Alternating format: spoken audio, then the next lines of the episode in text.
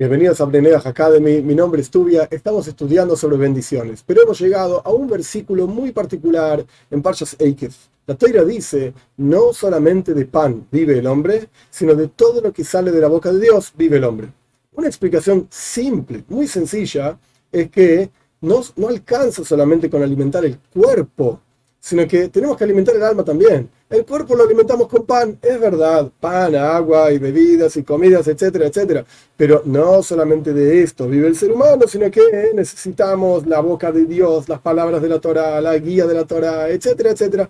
Esto es una explicación simple, pero esto no tiene nada que ver con las bendiciones por los alimentos, etcétera, etcétera. Una explicación mucho más profunda que ofrece el pensamiento jasídico es, momento, el pan propiamente dicho, como si fuese la representación de todas las comidas.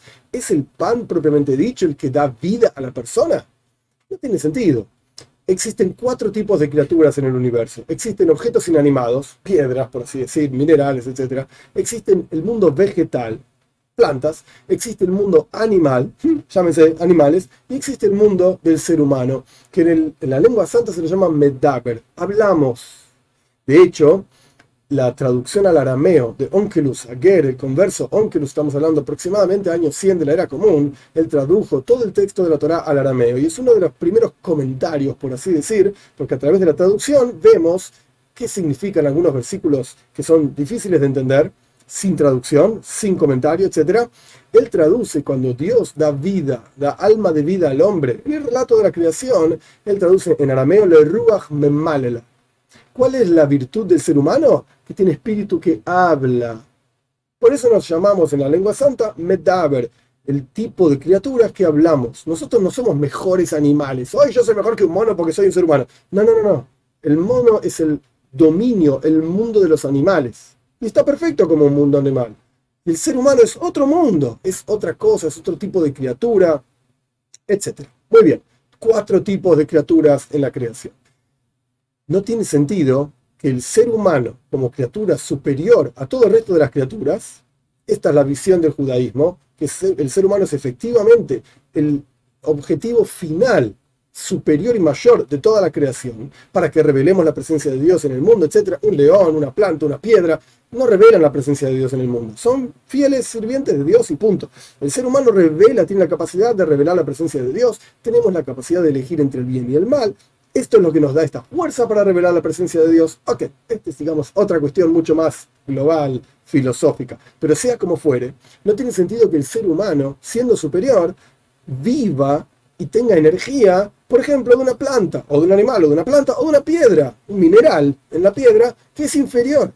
¿Cómo puede ser que algo inferior le da vida a algo superior? Pues nuestros sabios explican en el pensamiento jasídico, basados en las enseñanzas de la mística judía, etcétera, etcétera, es que justo es al revés. El final, lo más bajo, está ligado al comienzo, a lo más elevado. Todo en el universo tiene una chispa de energía divina. Esa chispa de energía divina es la vida de esa cosa y hace que exista esa cosa y le da, le da vitalidad a esa cosa, no solamente para crear esa cosa, sino que se sostenga en el tiempo. Dios constantemente está creando cada cosa y, e inyectando él mismo su vitalidad, la de Dios, en toda la creación.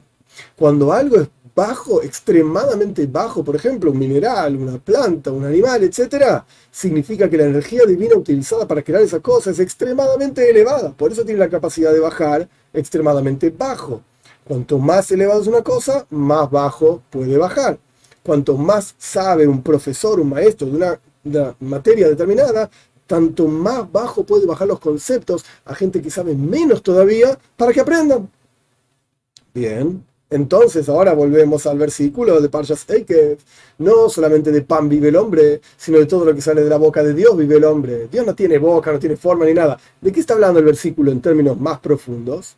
El versículo está diciendo lo que nos da vitalidad y energía como seres humanos, que aparentemente somos lo más elevado en la creación, es verdad pero hay una vitalidad divina inyectada en las partes más bajas de la creación, en las piedras, en las plantas de los animales, que de ahí, de lo que sale de la boca de Dios, de la energía divina inyectada en esas partes de la creación, esto es lo que le da vida a la persona. Por eso vivimos y obtenemos energía de estas partes de la creación.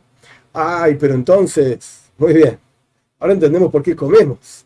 No comemos porque es rico, no comemos porque tenemos ganas o porque necesitamos, sino que estamos elevando la energía, liberando, refinando la, la, energía divina inyectada en las partes más bajas de la creación hacia Dios. Que esta es la virtud del ser humano, que podemos tomar la creación y revelar la presencia de Dios en la creación. Yo no como porque quiero comer, yo como porque estoy liberando la energía divina atrapada muy, muy bajo en la creación, en el mundo mineral, en el mundo vegetal, en el mundo animal, para revelar que esto en realidad es algo que sale de la boca de Dios, es una chispa de divinidad que me permite a mí, como ser humano, porque esta es la voluntad de Dios, tener fuerzas, Dios quiso que comamos, etc. Tenemos fuerzas a partir de la comida, ¿para qué? Para servir a Dios, para llevar el mundo entero a la revelación de la, la razón, por la, la razón por la cual fue creado, que es revelar la presencia de Dios aquí abajo. Entonces, esto es el significado más profundo del versículo. Lo que sale de la boca de Dios es la energía divina en el mundo y de esto realmente vivimos y esto es lo que nos permite, de vuelta, revelar la presencia de Dios en el mundo y esto lo vamos a poder ver con nuestros ojos de carne y hueso con la venida de Moshiach pronto en nuestros días.